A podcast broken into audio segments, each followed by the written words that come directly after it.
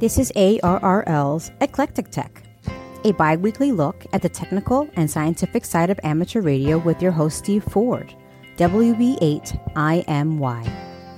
Eclectic Tech is brought to you by ICOM. ICOM, for the love of ham radio, is about the passion for an incredible hobby. Visit ICOM in the community webpage at www.icomamerica.com forward slash community. I'm on the telephone with Norm Fusaro, W3IZ. Good afternoon, Norm. Hey, Steve, how you doing today? Good, good. Now, up until, well, a year ago this month, you were the ARRL operations director at headquarters in Newington, Connecticut, right? That's true. And you retired. And I did. you did, and you you moved to uh, northeastern Pennsylvania. Right, right. We moved back to our home state, and, uh, and we're enjoying it quite a bit. Now, the reason I bring this up was when you were living in Connecticut, which you lived here for a number of years, you had, at least by my standards, a pretty impressive array of antennas at your house. I recall that you had a, a tower, and uh, how tall was that tower? So you're right, Steve. I was in Connecticut for 17 years. I worked for the league, and Yeah. um, and uh, so I had a 56 foot freestanding Trylon tower with a um, Bencher Skyhawk on there for uh, 10, 15, and 20, and then also a, a Bencher Skylark for 17 and 12. And then I had a um, uh, in the back. I had a, uh four square for 40 meters, uh, and had a four square array. Uh, I'm sure listeners may know what they are.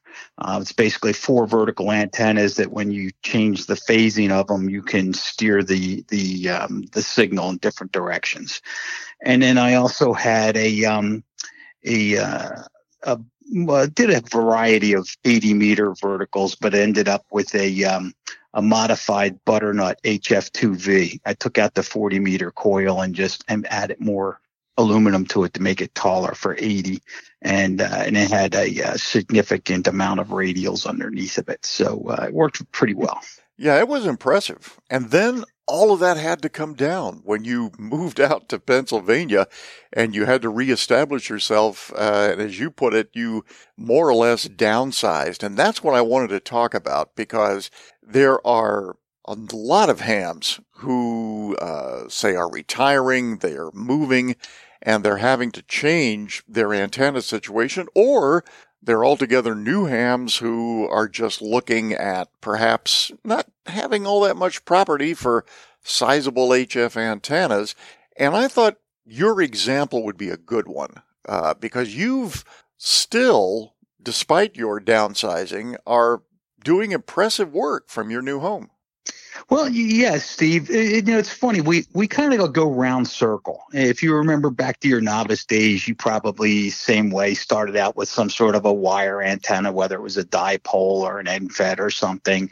Um, you know, and we were young and and didn't have money then, and you know, so so you know, I remember my very first antenna. I lived in Philadelphia. I was fortunate to live on a corner lot, and I had a um a 40 meter dipole that was basically hung off the the chimney and went to the corners of the property, and and that was what got me on the air. So. um and then you know got a beam and moved and you know got bigger and bigger and bigger and um and you know then like you said up in connecticut there was a pretty formidable station um, that i had set up but then you know retirement uh, called and uh, you know i mean i was really itching to get back to uh, pa and was as my wife and i were looking there was a couple of things we wanted in our retirement uh, which is a we wanted to be in a lake community um, where there was, uh, you know, fishing. That's another hobby of mine, and uh, and beach and that kind of stuff, and and of course the community that, that goes with that. And um, we looked at several, looked at the bylaws so that you see who would allow any kind of an antenna. And where we live is actually a very desirable community, and they do allow um, ham radio antennas in the form of a monopole not taller than 32 feet. That's and it has Ah. to be in the back of the house. So that's what they allowed, and and my butternut uh, setup um, fits that fits that bill really good. Um, well, now describe how that is set up right now and, and what band you use it for. Okay, so um, if, if you're not familiar with the butternut antenna, I've I've had these prior in my life, and and they work very very well. Um, so uh, they were they were originally made by the the Bencher company, um, who made the the Skylarker and the Skyhawk that I had before. But now DX Engineering owns the company, and they they still turn out a quality product.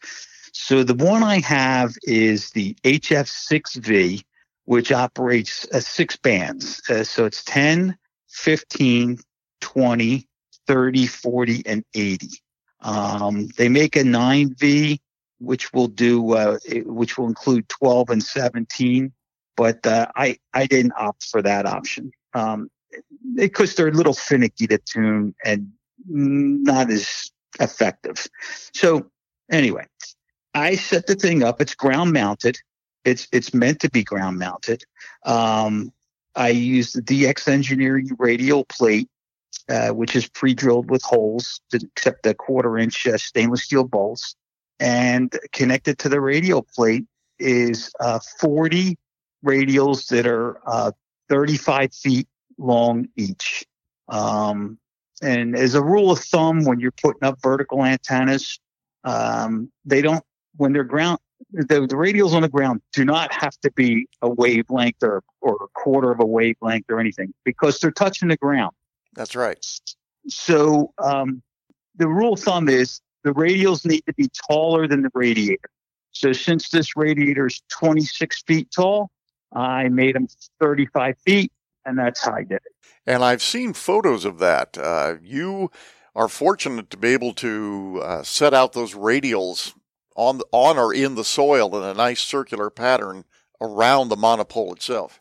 Yeah, yeah. In fact, the photograph uh, is on my QRZ listing, uh, QRZ.com. If you just look up my call sign, you can see a picture of the of the the um, antenna and the radials. So also, even though we're permitted to have the um, the the the, the monopole, um, I spray painted it flat black with Rust-Oleum flat black spray paint um, because a shiny aluminum uh, in in the woods, just you know, a glint of sunlight would just attract anybody's curiosity, and sure. and I didn't want that. I didn't want that. You know, um, even though it's permitted, I just don't need to attract attention. I want to be very low profile. Absolutely, and from what I've seen of it, if you were some distance from the house, it would be difficult to distinguish it from a tree or a branch of a tree. I have friends. I have friends who know where it is. And when they drive down the street, they look for it and they can't find it. now, how much feed line do you have going into your house then? And what kind of feed line? Okay, Sue. All right. Um, distance from the house to to the antenna is probably about um, 50 feet. Okay. Approximately 50 feet. Um, and my feed lines uh, go to a, um, a junction box that has a, a copper bulkhead in there and it has PolyPhaser lightning arresters. So there's a ground rod right under that that connects that bulkhead. And also the, the ground from the station comes down to there. Um, my station's on the second floor in a spare bedroom. And then from that junction box, that bulkhead, the feed lines go up into the through the soffit into the attic and then back down into there. So it's approximately um, about a hundred, maybe a 120 feet of coax run total from the antenna to the radio. Okay, and what kind of feed line? Uh, RG 213. 213. Okay. Yeah. So you're not seeing much loss there, uh, and of course, with the antenna properly tuned for each band, your SWRs are, are reasonably low. Oh, yeah. The, it, again, if you read the instructions for the antenna and follow them in the order and tune it in the order that they tell you, it's a very easy antenna to tune. And and once it's tuned, um, it it's pretty much set. Um, you have to remember it's a high Q antenna, so on 80 meters, it has very, very, very narrow bandwidth. And here's an interesting fact, Steve. I would normally have tuned that for the CW portion of 80 meters, the lower, lower end, which is usually the, the DX window. And um, I had to make a decision, and I actually tuned that for the FT8 portion because that's where there's most of the activity today. That is true. Yeah. And you, speaking of activity, and we're going to get subjective here, obviously, but this is a stealth antenna installation, really. How does it perform? Excellent. Excellent. And, and, you know, there are people who really, um, uh, downgrade, uh, downplay uh, vertical antennas, and mostly because their experience has been they weren't installed properly. They, properly, they didn't have good radial systems. They didn't have good ground system. Um, and and they were just um, just unhappy with them. But this this antenna system performs very very well. Um, I have no problem uh, working um, Oceania. I can work ZL and uh, and uh, and you know VK, no problem. I can work uh, uh, you know JAs. Uh, I can work anywhere in Asia. I can work anywhere you know, um, in Europe, eh, no problem at all. It, eh, it's, it's, you know, again, eh, I, I'm, I'm going to boast, but but if you put a good operator at a decent station, they're going to perform. but it's the truth. The thing does. Now, I have to tell you, I may have to wait a couple of times uh, my turn in a pile up as opposed to when I had the big monster tower. but I get through. Well, you make a good point. I mean, you have stepped down, you know, as we said at the beginning, from this very capable, impressive station. Now that your current station isn't capable or impressive for that matter. Do you notice a difference? I'm sure you do. How how great is the difference? That's that's what I really mean. Well, you know, obviously it's it's it's um, there's a difference. I mean, you know, I mean, I, you know, I, I used to be able to just for fun, I would just even point the antenna to the west and get on 20 meters when I was in Connecticut, and I would, you know, just call CQ, and I, I would have every 100 watt in a wire station calling me and QRP guys and guys in parks and whatever would be calling me and I could hear everybody. Now, obviously I don't have front to back or forward gain with a vertical. You know, it's it's an omnidirectional antenna, but uh, I I have no problem, um, you know, making contacts. In fact, you know, just a little while ago, before you know, chatting with you, I was on 40 CW and. Uh, you know, it was no problem making a couple of contacts. Of course, they were all stateside, local stuff, but um, you know, it, it's fairly uh, yeah, I mean, it's not, it, it, certainly is not a beam. That's that's sure, what I'm trying sure. to say. Yeah. Well, now just recently, I saw that you had been experimenting with the end-fed antenna that that's uh, offered by ARRL, and uh, in fact, I saw some photos that you had set that up. How did that work out?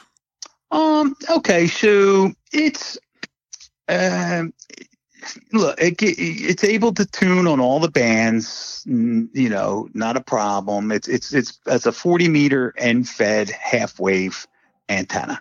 It has a 49 to one transformer that you build, and you run the wire out. Now, again, logistically, I had a tree uh, close to the house which I used a bungee cord to, to hang that transformer box to. And I had another tree approximately 70 feet away.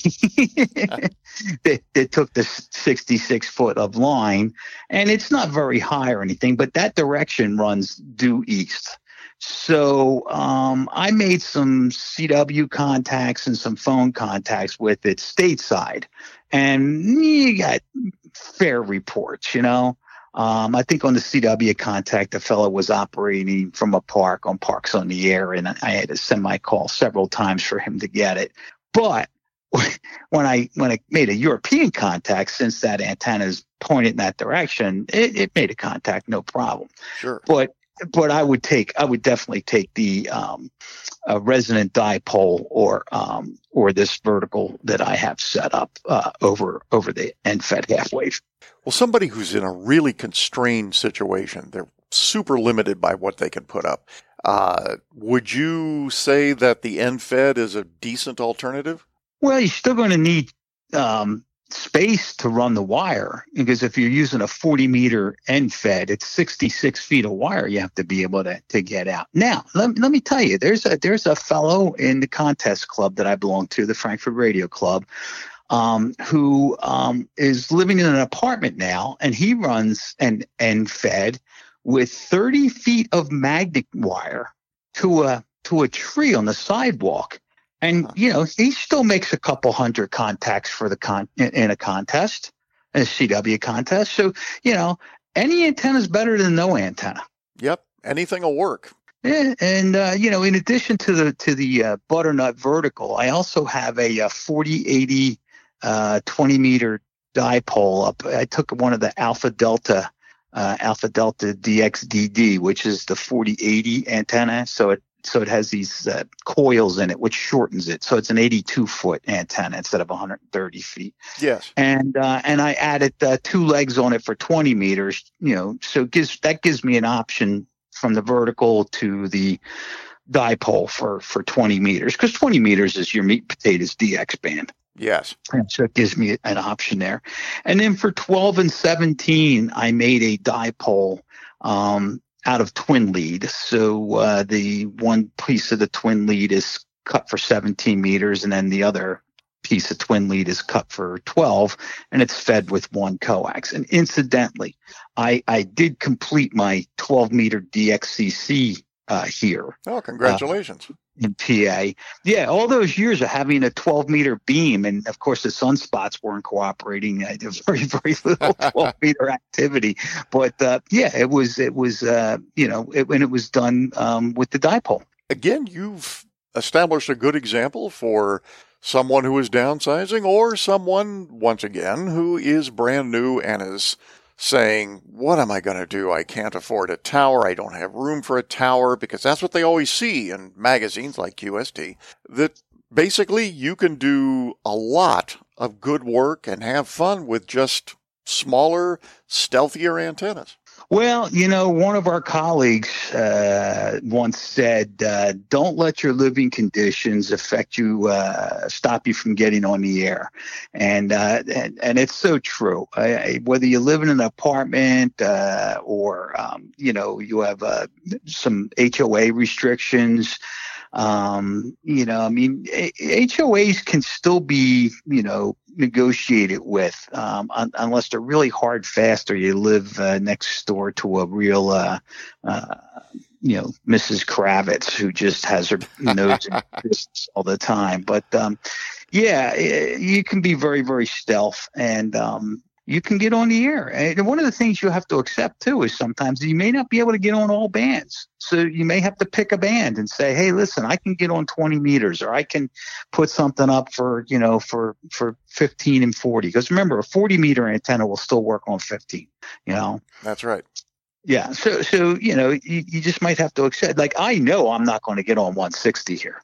Yeah, you know, it's just not going to happen. Sure. Excellent advice, Norm. I will follow your advice because one of these days I hope to down. I'm already downsized. I hope to downsize even further.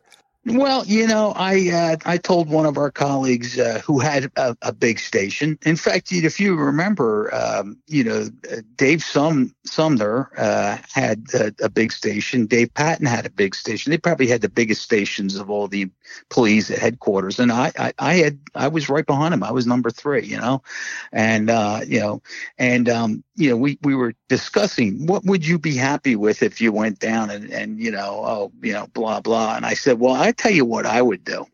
I said, I would find a friend with a big station and I would become real friendly with them.